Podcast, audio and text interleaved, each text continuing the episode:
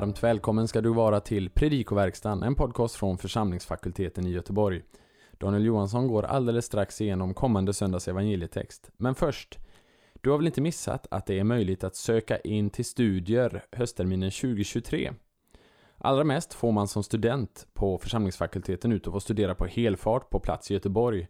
Men för alla är inte detta möjligt och därför har F F G öppnat för möjligheten att även studera på distans, heltid eller deltid. Om du eller någon du känner skulle kunna vara intresserad av det så hittar ni mer information om hur man ansöker på vår hemsida f f g punkt s e. Vidare, under våren här så har vi kvällsbibelskola. Det brukar vi ha både på våren och på hösten. Men vårens kvällsbibelskola den behandlar Johannes första brev och andra viktiga ämnen. Och den röda tråden, Johannes första brev, det leds av Torbjörn Johansson. En sorts bibelstudier som vi varvar med andra föredrag under våren över andra viktiga ämnen.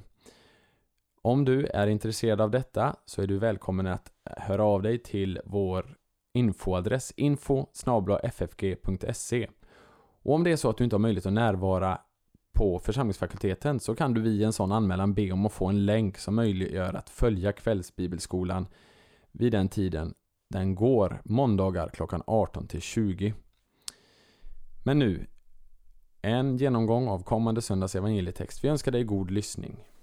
Tredje årgångens evangelium för Sexagesima kommer från Johannes sex, sextio till sextionio.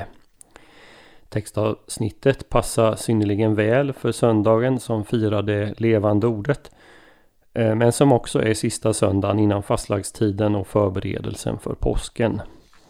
Båda temata finns med i läsningen. Det gäller även om man från läsningen uteslutit Jesu förutsägelse om Judas förräderi i vers sjuttio till sjuttioett. Genom att avsluta läsningen med vers sextionio läggs fokus just på det levande ordet. Den här läsningen utgör sista delen av kapitel sex som kretsar kring Jesu brödunder och undervisningen som hänger samman med denna. Texten har också flera anknytningspunkter till Jesu samtal med Nikodemus i kapitel tre. Avsnittet sextio till sextionio kan delas in i två delar, vers sextio till sextiofem och sextiosex till sextionio eller sjuttioett om man så vill.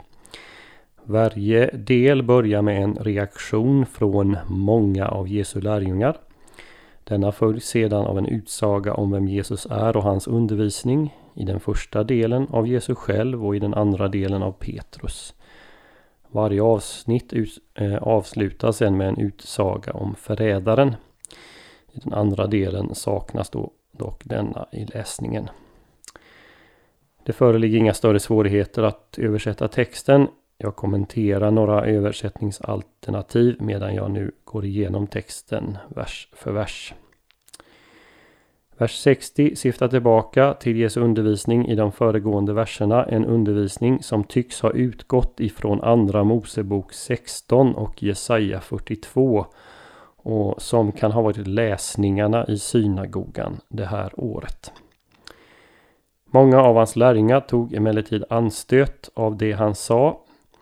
Här, liksom på många andra ställen i Johannes, är lärjungar ett vidare begrepp än de tolv. De ansåg att detta ord är hårt. Det grekiska adjektivet skleros, hårt, har här inte betydelsen svårt att förstå utan hårt i meningen anstötligt. Ser man tillbaka på Jesu undervisning finns det nog ganska mycket som kan ha varit svårt att ta till sig. För det första, de som lyssnade verkade ha varit mer intresserade av mat, en politisk messias och storslagna under än det tecknen pekade på. För det andra tycks de ha tagit anstöt av Jesu anspråk på att vara större än Mose. Och för det tredje, ännu svårare var nog anspråket på att Jesus själv var det sanna mannat som kommer ner från himlen och att han sagt att man måste äta hans kött och dricka hans blod, något som helt avvisas i lagen, för att leva i evighet. Deras fråga, tis dynatai auto akoin, kan översättas på två sätt. Vem kan höra honom? eller vem kan höra det, det vill säga hans ord. Vers sextioett. Att Jesus är medveten om deras ifrågasättande pekar inte nödvändigtvis på övernaturlig kunskap. Men utsagan knyter an till slutet av Johannes två, där Johannes understryker Jesu människokännedom. Verbet gongytso betyder knota, mumla, klaga och är detsamma som i Septuaginta, som Septuaginta använder om ökengenerationen i till exempel andra Mosebok sjutton tre och fjärde Mosebok elva ett. Samma verb används redan i sex fyrtioett och identifierar Jesu åhörare med ökengenerationen. Vers sextiotvå. Vad avses med frågan, hur blir det då om ni får se människosonen stiga upp där han var förut? Verbet anabaino, gå upp eller stiga upp, används i bland annat tre tretton och tjugo sjutton. En del menar att korsfästelsen avses, som i Johannes evangeliet är ett upphöjande. Men då det talas om att han ska stiga upp dit han var förut kan uppstigandet knappast vara begränsat till korset utan måste avse ett uppstigande till Fadern, så som Jesus säger senare till Maria Magdalena i tjugo sjutton. Det torde i sig inkludera hela skeendet, kors, uppståndelse och återvändande till Fadern. Jesus har upprepande gånger i sin manna-utläggning talat om ett nedstigande, katabaino, i till exempel sex trettiotre och sex femtioåtta. Här talar han alltså om en motsatt rörelse.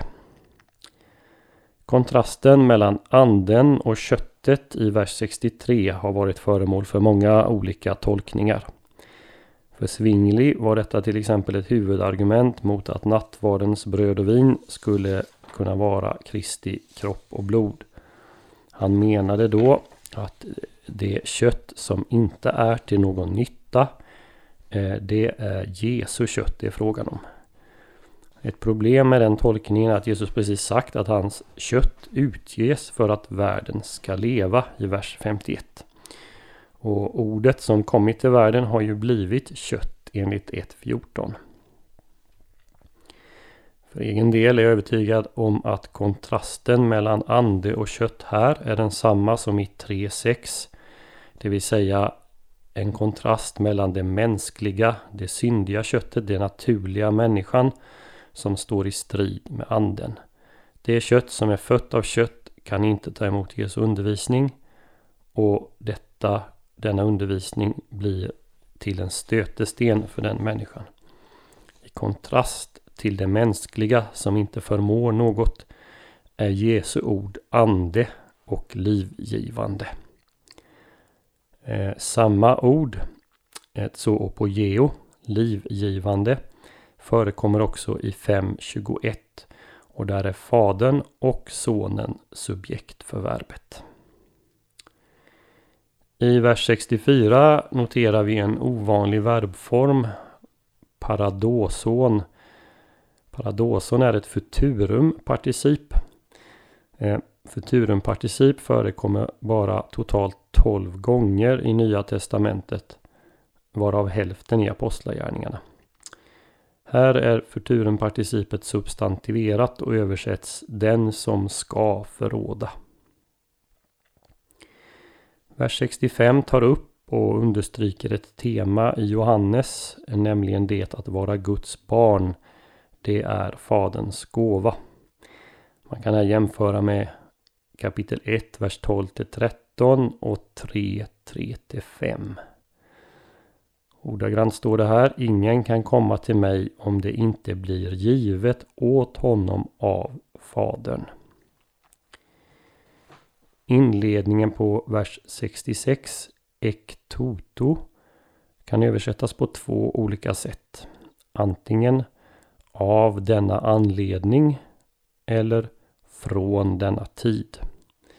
De svenska översättningarna väljer det senare alternativet. Följande sats poloi ekton mateton auto ap elthon eis ta opisso översätts. Många av hans lärjungar gick bort till saker som låg bakom. Det här sättet att uttrycka sig kan återspegla ett hebreiskt idiom som finns i till exempel Jesaja femtionio tretton och som avser att vika bort ifrån Gud, att bli en avfälling.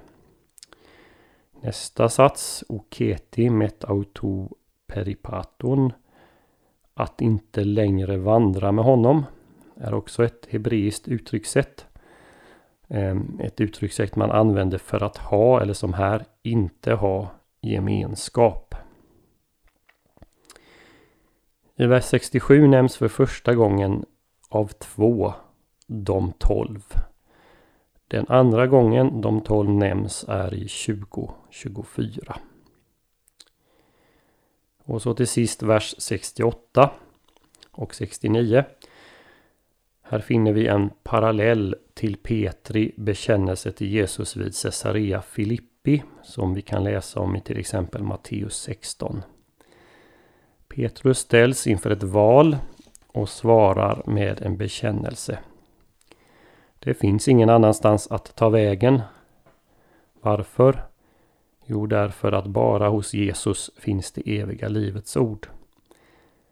Petrus tilltal här, Kyrie, Herre, är nog mer än bara ett tilltal av en överordnad.